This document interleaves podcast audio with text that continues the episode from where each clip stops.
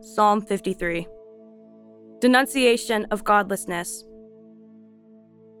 The fool says in his heart, There is no God. They are corrupt, doing abominable iniquity. There is none that does good. God looks down from heaven upon the sons of men to see if there are any that are wise, that seek after God. They have all fallen away. They are all alike depraved. There is none that does good. No, not one. Have those who work evil no understanding, who eat up my people as they eat bread, and do not call upon God? There they are in great terror, and terror such as has not been. For God will scatter the bones of the ungodly, they will be put to shame, for God has rejected them.